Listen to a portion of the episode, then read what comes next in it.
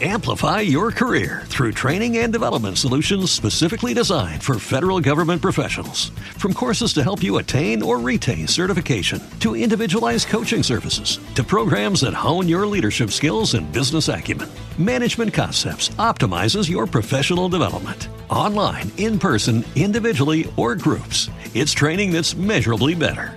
Learn more at managementconcepts.com. That's managementconcepts.com. Chiacchiere da Venere. Consigli e racconti dal pianeta delle donne. In questa puntata parleremo di menzogne e tabù sulla maternità con la psicologa Laura Pigozzi che è già stata nostra ospite in uno dei podcast precedenti. Buon ascolto!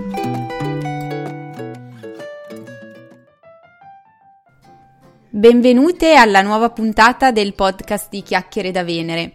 Oggi siamo in compagnia di Laura Pigozzi, che eh, qualcuna di voi che ha seguito tutte le puntate forse avrà già sentito qualche tempo fa. Eh, Laura si occupa di psicanalisi, ma è anche un insegnante di canto e infatti nello scorso episodio in cui l'abbiamo avuta ospite avevamo parlato appunto di vocalità e di come l'elemento di, della vocalità ha dei risvolti importanti per la vita di ciascuno di noi e quali attinenze ha questo discorso eh, con la nostra dimensione femminile. Eh, do nuovamente il benvenuto a Laura con cui oggi invece parleremo del ruolo della donna all'interno del contesto familiare e appunto dei ruoli femminili legati soprattutto alla maternità. Benvenuta Laura e grazie di essere di nuovo con noi. Grazie Cristina ancora per questo nuovo invito che mi fa molto piacere. Bene Laura, allora sul tema della, eh, il tema della maternità è uno dei temi che vedo essere molto caldi in, in, ambito femminile, me ne accorgo un po' appunto dal mio stesso blog e canali social e vedendo anche ehm, quanto i blog scritti da donne eh, le, o le pagine Facebook eccetera siano molto frequentate. E eh, io non sono madre al momento, però chiacchierando appunto con tante amiche ehm, effettivamente mi rendo conto che ci sono tanti aspetti che eh, una donna al giorno d'oggi eh, si pone come elementi critici eh, proprio in relazione a questo discorso della maternità.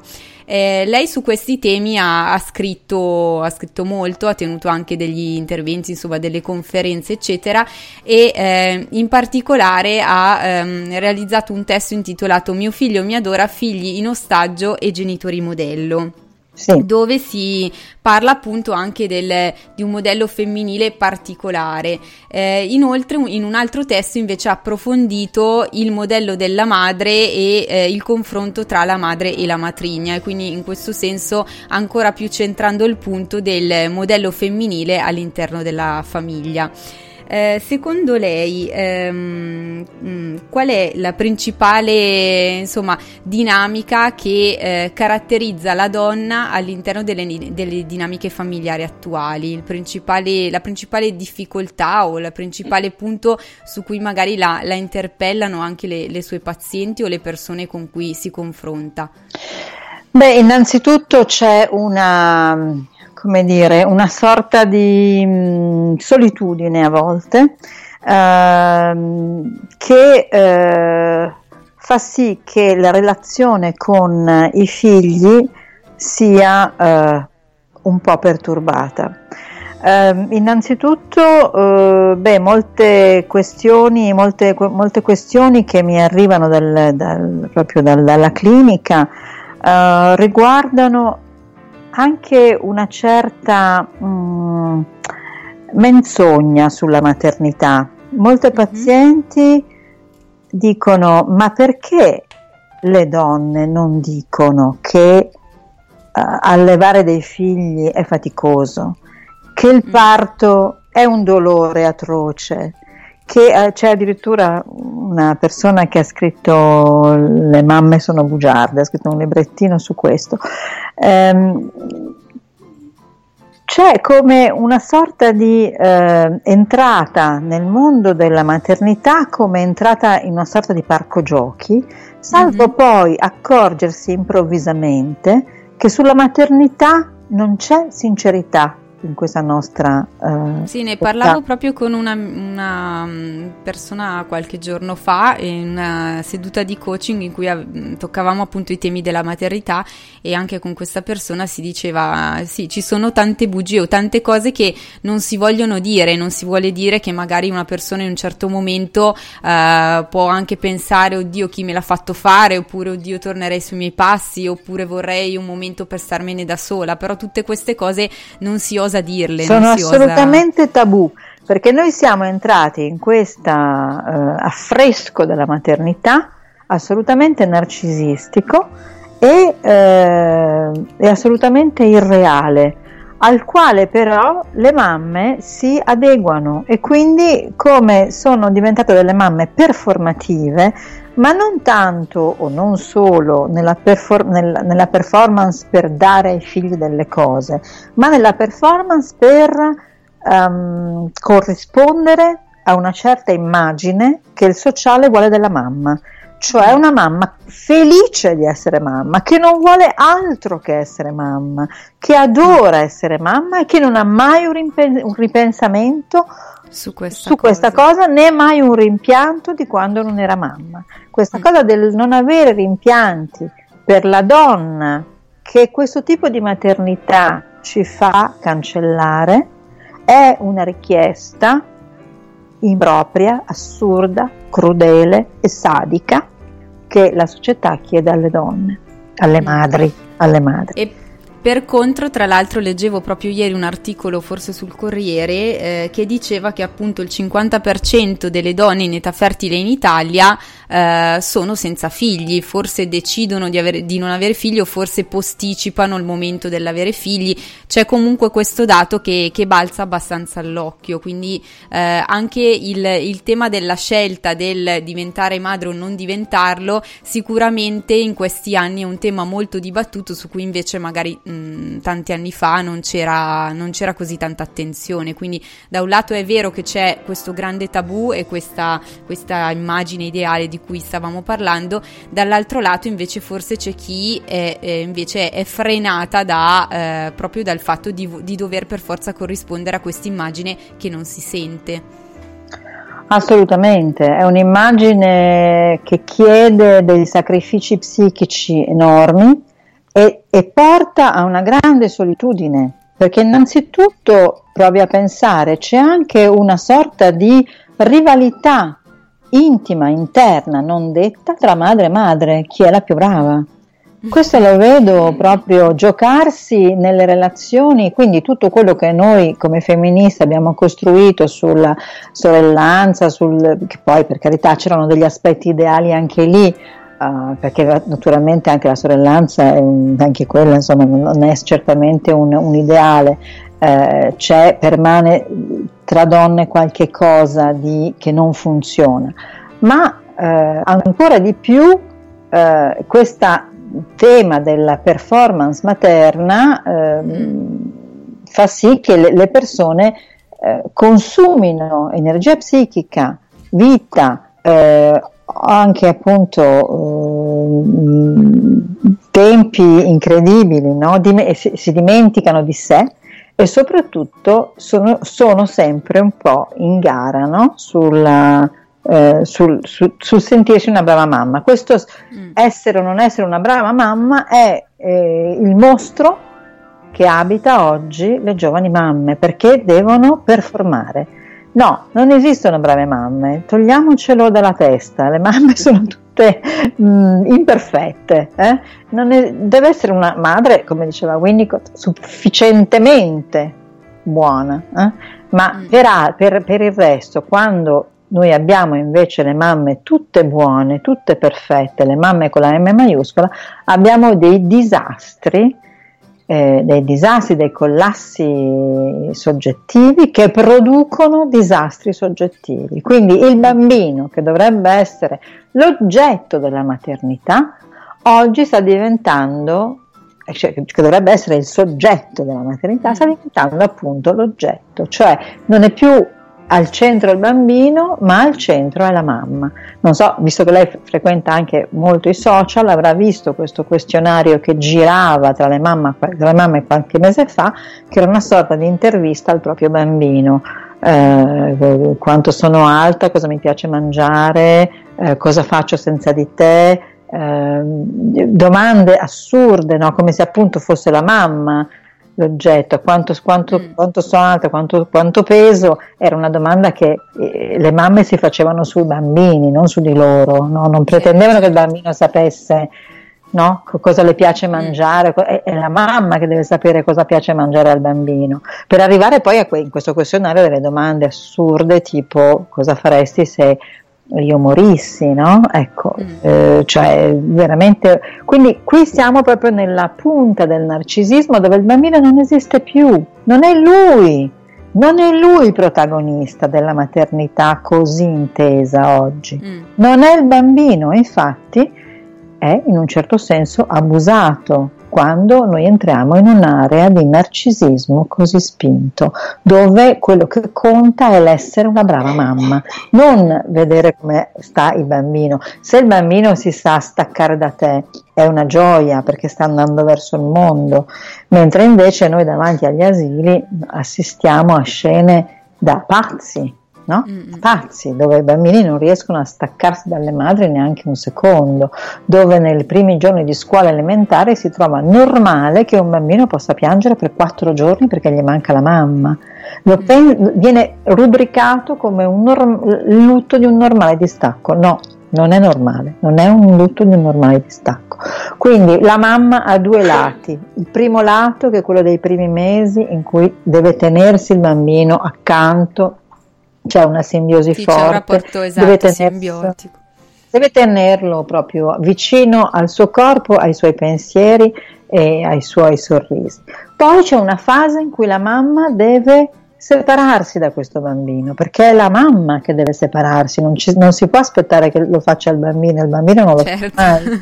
Quindi è la mamma che deve separarsi da questo bambino e, quest, e qui si gioca, se proprio vogliamo, la brava mamma la brava mamma non è quella simbiotica, tutte lo sanno fare quello, lo sanno fare anche i gatti, lo sanno fare anche gli animali. La simbiosi non ci dice se siamo brave, ci dice se siamo diciamo, competenti nelle prime cure, no? Quindi, mm. Ma se siamo veramente bravi è dopo essere state competenti nelle prime cure, cioè accogliere nell'abbraccio il bambino, saperlo, saperlo liberare da noi, liberare dal nostro abbraccio. Ed è questo che le mamme di oggi non sanno assolutamente fare nella maggioranza dei casi di persone che vedo non solo nella clinica ma anche che vedo ah, vado anche spesso nelle scuole a parlare con gli insegnanti, a fare incontri con i genitori, uh, vedo veramente tantissime mamme.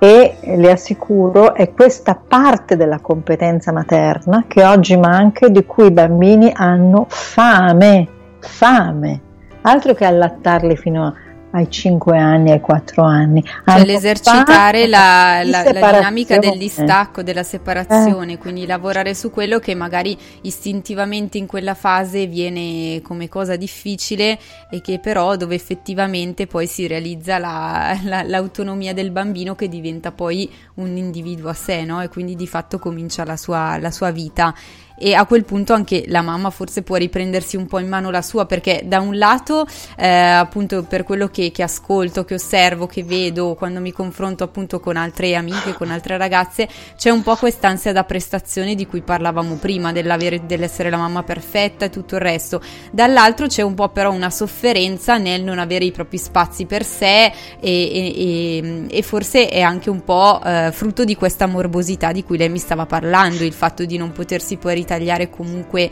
degli spazi al di là della prima fase dove è chiaro che il rapporto mamma-figlio deve, deve, deve essere simbiotica per necessità di cose. Certo, ma proprio questo è l'importante, è, tro- avere un distacco dal bambino e quindi eh, consegnarlo al mondo in un certo senso è il modo in cui una donna si recupera.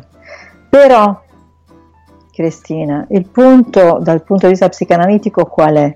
Che mm-hmm. molto spesso, proprio anche per quello che abbiamo detto in quell'altra intervista sulla voce, sì. eh, in cui parlavamo della difficoltà di capire che cos'è una donna, anche per una donna stessa. Molte donne che hanno difficoltà col femminile, perché nessuna di noi è competente col femminile, molte donne che non sono competenti col femminile, come nessuna di noi lo è, trovano che la maternità sia una buona scorciatoia. In che Mentre, senso lei dice non siamo competenti con il femminile o sul femminile? Nessuna donna, nessuna donna, è sicura di essere donna, nessuna donna è sicura di essere bella, nessuna donna è sicura mm-hmm. di mhm. essere femminile, anche le più belle, le più femminili, nessuna è veramente a proprio agio col femminile perché c'è qualcosa del femminile che sfugge, c'è qualcosa mm-hmm. del femminile che è traumatico, pensi solo a come si accresce il corpo in una uh, in una ragazzina e come si accresce in, in un ragazzino. In un ragazzino semplicemente si accresce in una ragazzina il corpo cambia totalmente forma, quindi è un'esplosione di forme che non ci si riconosce più. Quindi anche a partire da come si elabora questo, eh, è chiaro che il femminile è più, come dire, un ambito un po' più delicato. Più complesso da, da eh, comprendere anche per noi, lei dice. Certo. Poi per non parlare del godimento femminile che è più complesso del godimento maschile, perché non ha solo la parte di acme scarica, ma anche una parte di un godimento diffusivo di cui la donna non si sente padrona e che la sopravanza e che in un certo senso la fa perdere. Quindi c'è una, ehm, dire, una difficoltà nel diventare donna che è più eh, forte che, che, le, che, il diventare uomo mm-hmm. e che a volte, per la quale a volte l'angoscia sul femminile che una donna può provare, eh, la, la, via della maternità le offre una strada, perché si dice, beh, se io faccio dei figli sono certamente una donna, e eh, soprattutto non sono più in una posizione così ambivalente, così precaria come quella del femminile, ma sono in una posizione forte come quella del materno, una posizione mm. che in un certo senso mi dà anche un grande potere perché è un potere assoluto quello della madre, un neonato di fronte alla madre è chiaramente come un suddito di fronte a un re, insomma regina, quindi eh, dipende la tua vita dalla madre, no? Quindi in un certo senso è un potere enorme. Dunque eh, alcune donne appunto che hanno mh, difficoltà con il loro essere donne, come tutte del resto, ma che non accettano questa difficoltà e questa precarietà e questa non sicurezza, credono che appunto il, il diventare madri sia una scorciatoia straordinaria che dà sicurezza e potere mm. anche sul loro essere donne.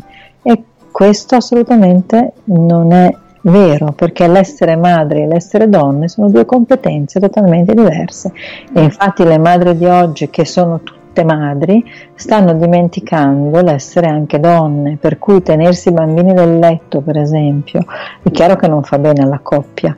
Mm. È, chiaro che poi le coppie si separano presto, è chiaro che per tenere insieme, è chiaro che è più bello avere vicino e dormire con un corpo di un bambino, ma è un abuso, anche se mm. c'è, c'è, è un tabù, è il tabù dell'incesto, anche se non c'è consumazione sessuale, non importa, la pelle comunque è un organo erogeno, quindi il pelle a pelle tra mamma e bambino non è una questione che si può fare, che si può dire, sotto, sostenere ogni notte, può mm. esserci, capisce, un momento. La, l'eccezione. Introducing Wondersuite from Bluehost.com, the tool that makes WordPress wonderful for everyone. Website creation is hard, but now with Bluehost, you can answer a few simple questions about your business and goals, and the Wondersuite tools will automatically lay out your WordPress website or store in minutes. Seriously. From there, you can customize your design, pick your brand colors, and add blocks. No custom theme or coding required. You'll get content suggestions that you can keep or revise, and with Yoast SEO built in, we automatically help you get found in search engines. From step by step guidance to suggested plugins to an AI powered help bot. Our built in tools make WordPress wonderful for everyone. Maybe that's why Bluehost has been recommended by WordPress.org since 2005. Whether you're a beginner or a pro, you can join over 2 million Bluehost users. Go to bluehost.com slash Wondersuite. That's bluehost.com slash Wondersuite. Eh no? Però eh, tutto questo abusare del bambino fa del bambino un oggetto. Nessun bambino ha la certezza di eh, avere un suo spazio psichico se, con, se, non ha un suo spazio fisico anche. Mm. Se nemmeno la notte ha un suo spazio, questo bambino non ha uno spazio. E anche tante, tanti bambini che vediamo nelle scuole iperattivi, sono bambini che non trovano un loro spazio, non ce l'hanno mai avuto. Eh? Non, eh, psichicamente non hanno uno spazio nella, nella testa della madre, cioè mm. non, non, non, c'è uno spazio che riguarda solo il bambino, perché loro sono perennemente presenti anche negli spazi dei bambini. Sì, si crea una totale dipendenza di fatto che, che, che, che prosegue anche oltre i tempi, diciamo, che sono generalmente normali. Parliamo di dipendenza quando si eccedono i tempi normali, altrimenti mm, parliamo certo. della normale simbiosi madre-bambino. Ma certo. quando si eccedono i tempi, lì c'è una normale dipendenza, ma quando si eccedono allora abbiamo una dipendenza. Dopo è mm. chiaro che non possiamo, come dire, eh, lamentarci o stupirci che i nostri figli cerchino dei giochi e dei godimenti dipendenti. Mm. Li abbiamo allenati così. Certo. E, ehm, per quanto riguarda invece l'altro tema che ha toccato nel testo, chi è la più cattiva del reame, lì si entra un po' più nel vivo di quella dinamica anche di competizione, di opposizione a cui accennavamo anche prima mh, mm, per un altro aspetto e in, in questa dinamica appunto della, della, mamma e della matrigna è sicuramente enfatizzata all'ennesima potenza. Ehm, è una dinamica secondo lei ricorrente al giorno d'oggi, date appunto la la, la mobilità e comunque la, la, diversità delle famiglie attuali rispetto a quelle magari di qualche decennio fa, quindi una maggiore tendenza anche a, alle separazioni e quindi a queste famiglie un po' più allargate, più destrutturate e così via. Allora, eh, sicuramente quando ho scritto questo libro, Chi è la più cattiva del reame, figlie, madri, matrignie, le nuove famiglie, è un'indagine proprio sul femminile declinato nelle famiglie allargate o ricomposte che dir si voglia. Quindi la mia indagine era proprio sul femminile perché bisogna che parliamo del femminile, ma parliamo veramente nel, del femminile anche delle, eh, dei problemi del femminile, dei problemi non solo del femminile perché non hanno spazio nel sociale o perché non, gli uomini non lasciano spazio. Non è questo il punto, il punto è che noi non abbiamo fatto ancora un'interrogazione seria sul rapporto tra la donna, nella donna con se stessa, che è un po' quello che dicevo anche prima, su questa diciamo, difficoltà del, per ogni donna con il suo femminile. Quindi eh, la questione delle figlie madri e matrigne mi interessava vedere cosa succedeva ai rapporti, no? ai rapporti tra le, le, le tre donne eh, convocate nella famiglia eh, le tre donne, poi sono una, magari una bambina e due adulte, ma poi diventeranno tre donne, mm-hmm. mh, nella famiglia appunto ricomposta, perché lì mi serviva per dire molte cose sul femminile e molte cose sulle relazioni tra le donne. Allora, in questa situazione di plus materno, come io l'ho chiamata, che è la situazione che abbiamo descritto fino a un attimo fa del questo materno uh, invadente, narcisista e che non, ha, non, mette al centro al figlio ma mette ce- al centro la, diciamo, la, la, posizione della madre mh, mm, e la per- performance della madre, in questa situazione di plus materno la vita per le figlie e per le matrigne è abbastanza dura. Mm-hmm. Uh, per le figlie, perché a un certo punto le figlie hanno bisogno strutturalmente di staccarsi dalla madre e di ehm, come dire, accedere a, ehm, al lato paterno, al lato maschile del loro femminile, perché ogni donna ha anche un lato maschile, così come ogni uomo ha un lato femminile. E eh, quando c'è un'invadenza, un plus materno, questo, il padre spesso è sbarrato, l'accesso al padre è sbarrato, il padre è separato, il padre è in esilio, il padre eh, non c'è, il padre è evaporato, come dice Lacan. Eh, quindi c'è una difficoltà per le donne di, acc- di accedere alla parte maschile, che è la parte diciamo della, anche della realizzazione, no? Del, mm-hmm perché noi entriamo nel mondo del lavoro, ma è un mondo declinato al maschile, quindi sì. qualche competenza la dovremmo imparare dal lato paterno della genitorialità, no? più che dal mm-hmm. lato materno. Quindi mh, questa, questo sbarramento al padre è veramente lesivo della tenuta fallica di una donna, cioè della sua capacità di realizzarsi della sua capacità di tenere le frustrazioni, della sua capacità di combattere, della sua capacità del suo lato diciamo maschile no? mm-hmm. che, che, esiste. E, e, questo le danneggia e questo può anche essere messo in relazione col fatto che molte donne adesso non hanno nessuna voglia più di entrare nel mondo del lavoro. Questo è un altro dato dalla clinica spaventoso, molte trentenni, primo figlio stanno a casa, non, non, non, hanno più l'idea che per una indipendenza ci, ci voglia un'indipendenza economica e, e, che ci sia qualche cosa da fare nel mondo e che ci sia una realizzazione che, che, esterna che, alla famiglia o alla maternità. Di cui il mondo ha bisogno, della realizzazione femminile il mondo ha bisogno. E, e invece questa sottrazione di, di sé al mondo che è parallela alla sottrazione del figlio al mondo, per cui il bambino non riesce neanche ad andare a scuola e a giocare con gli altri bambini, perché appunto è, è, è sottratto al mondo, non gli viene insegnata questa competenza. Allora, in chi è la più cattiva del reame, proprio cercavo di capire che cosa succede se in una separazione il padre viene effettivamente estromesso. Uh-huh viene estromesso e si, si ingaggia una battaglia con la nuova donna del padre. E, e questo crea un uh, disastroso, um, disastrosa sofferenza per i figli, perché in realtà per i, per i figli L'amore si moltiplica come dovrebbe essere. Siamo noi adulti che pensiamo sempre in termini di possesso, uh-huh. ma per un bambino la, la, l'angoscia peggiore di un bambino è quella di morire, è quella di morire perché? Perché muoiono i genitori.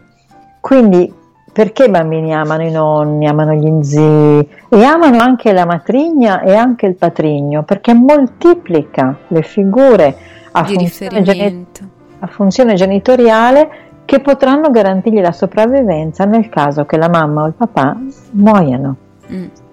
Quindi questo invece chiudere i bambini in famiglie monogenitoriali dove c'è la sola mamma e dove tutte le decisioni vengono prese dalla sola mamma anche se c'è um, formalmente un affido condiviso che non lo è mai, tranne rarissimi casi, io, io, ho due o tre casi di, di, di, in analisi di persone che sono riuscite a eh, avere il tempo condiviso, cioè avere una effettiv- un effettivo, eh, un'effettiva separazione, un po' come si fa in Francia, come si fa altrove, di tempi condivisi, cioè tre giorni, quattro giorni, quattro giorni, tre giorni, no? quindi proprio il tempo diviso a metà. È chiaro che ci vogliono condizioni, eh, cooperazioni, intelligenza, maturità e, e naturalmente appunto una certa diciamo calmieramento della pulsione al possesso eh, mm. plus materno.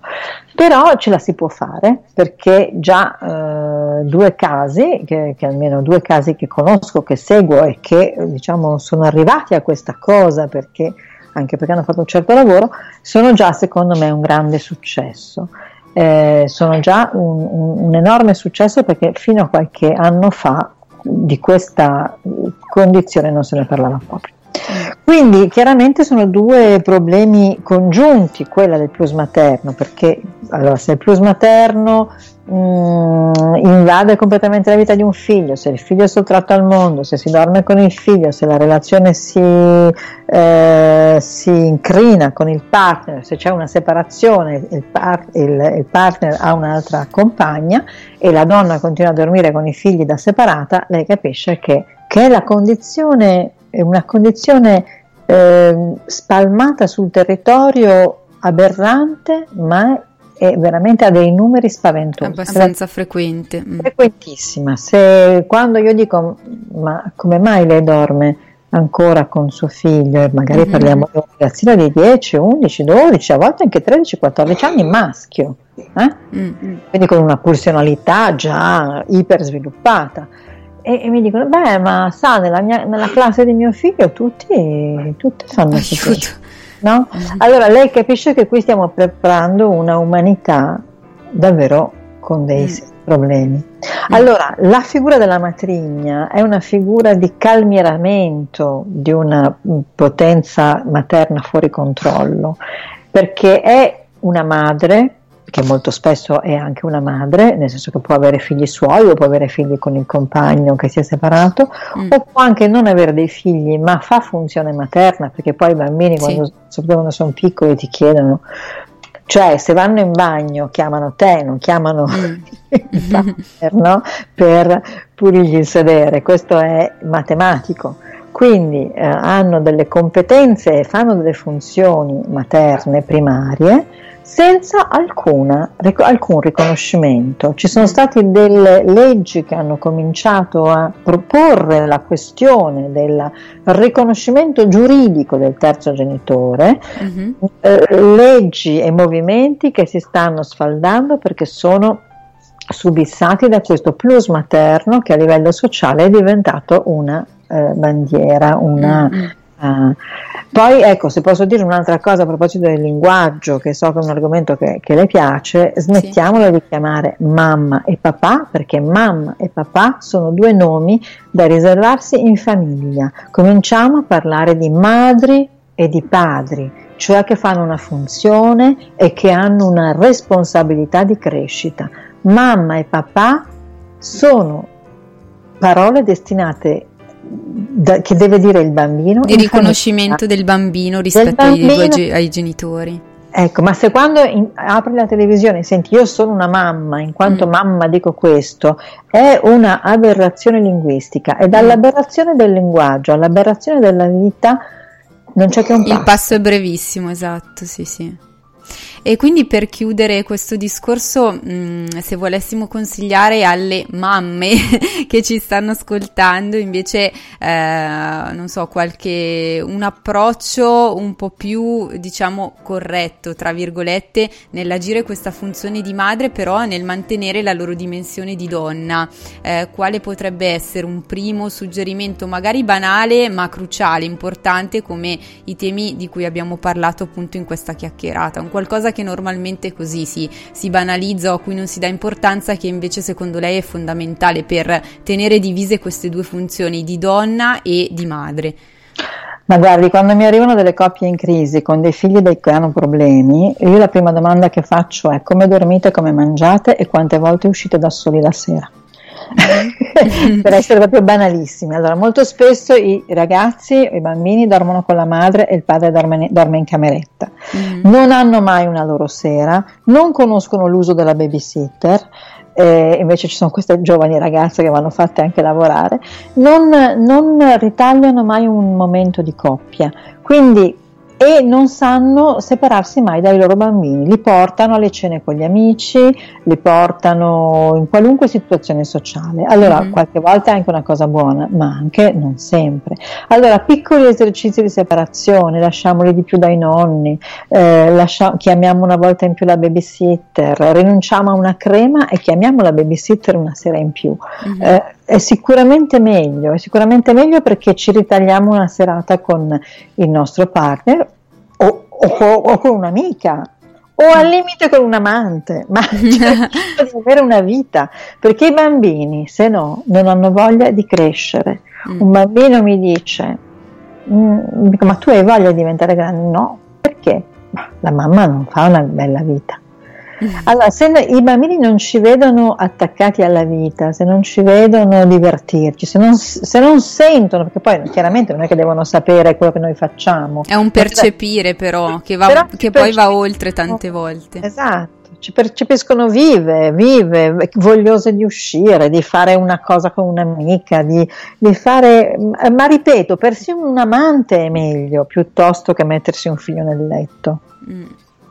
Bene, allora questo, in questo esercizio delle piccole scelte direi che con questo appunto suggerimento possiamo chiudere questa nostra chiacchierata davvero interessante. Io la ringrazio ancora tantissimo Laura per essere stata con noi e dato che comunque le, le questioni potrebbero essere davvero molte altre, chissà che potremmo comunque risentirci per, per trattare insieme altri temi se lei ci, ci darà questa possibilità. Ancora grazie davvero.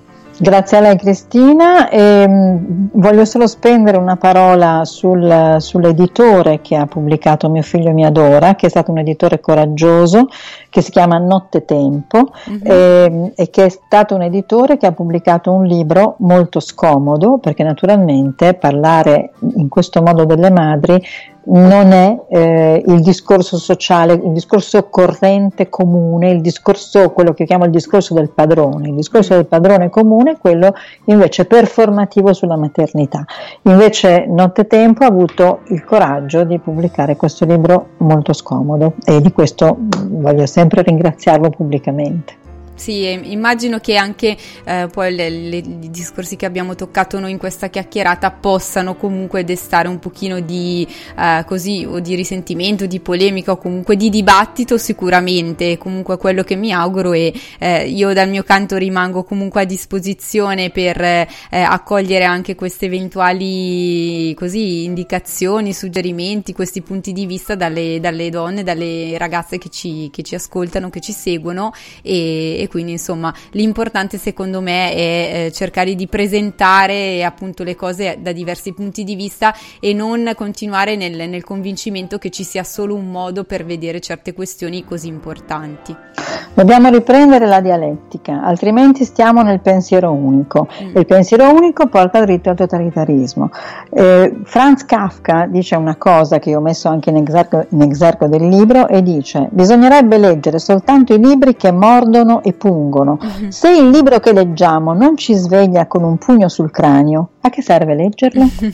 Quindi è chiaro che è un, è, un, è un testo molto polemico e le cose che io ho detto sono molto forti, però bisogna che si muova questo stagno che sta uccidendo il materno, perché il plus materno non è l'esaltazione della funzione materna, ma il suo fallimento. Mm.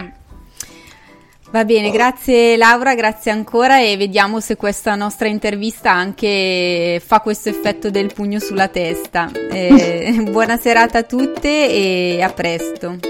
Grazie.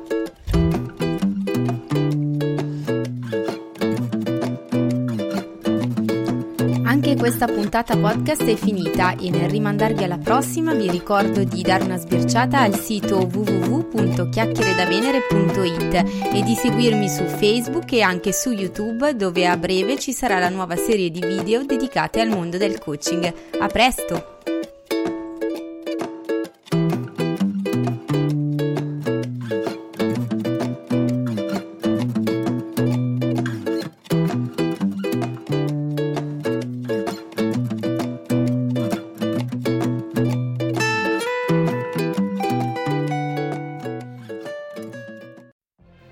Could have a career where the opportunities are as vast as our nation, where it's not about mission statements, but a shared mission. At U.S. Customs and Border Protection, we go beyond to protect more than borders from ship to shore, air to ground, cities to local communities. CBP agents and officers are keeping people safe. Join U.S. Customs and Border Protection and go beyond for something far greater than yourself. Learn more at cbp.gov/careers. Okay, round two. Name something that's not boring. A laundry? Ooh, a book club. Computer solitaire, huh? Ah, oh, sorry, we were looking for Chumba Casino. That's right. ChumbaCasino.com has over 100 casino style games. Join today and play for free for your chance to redeem some serious prizes. ChumbaCasino.com. No purchase necessary. Full prohibited by law. 18 plus terms and conditions apply. See website for details.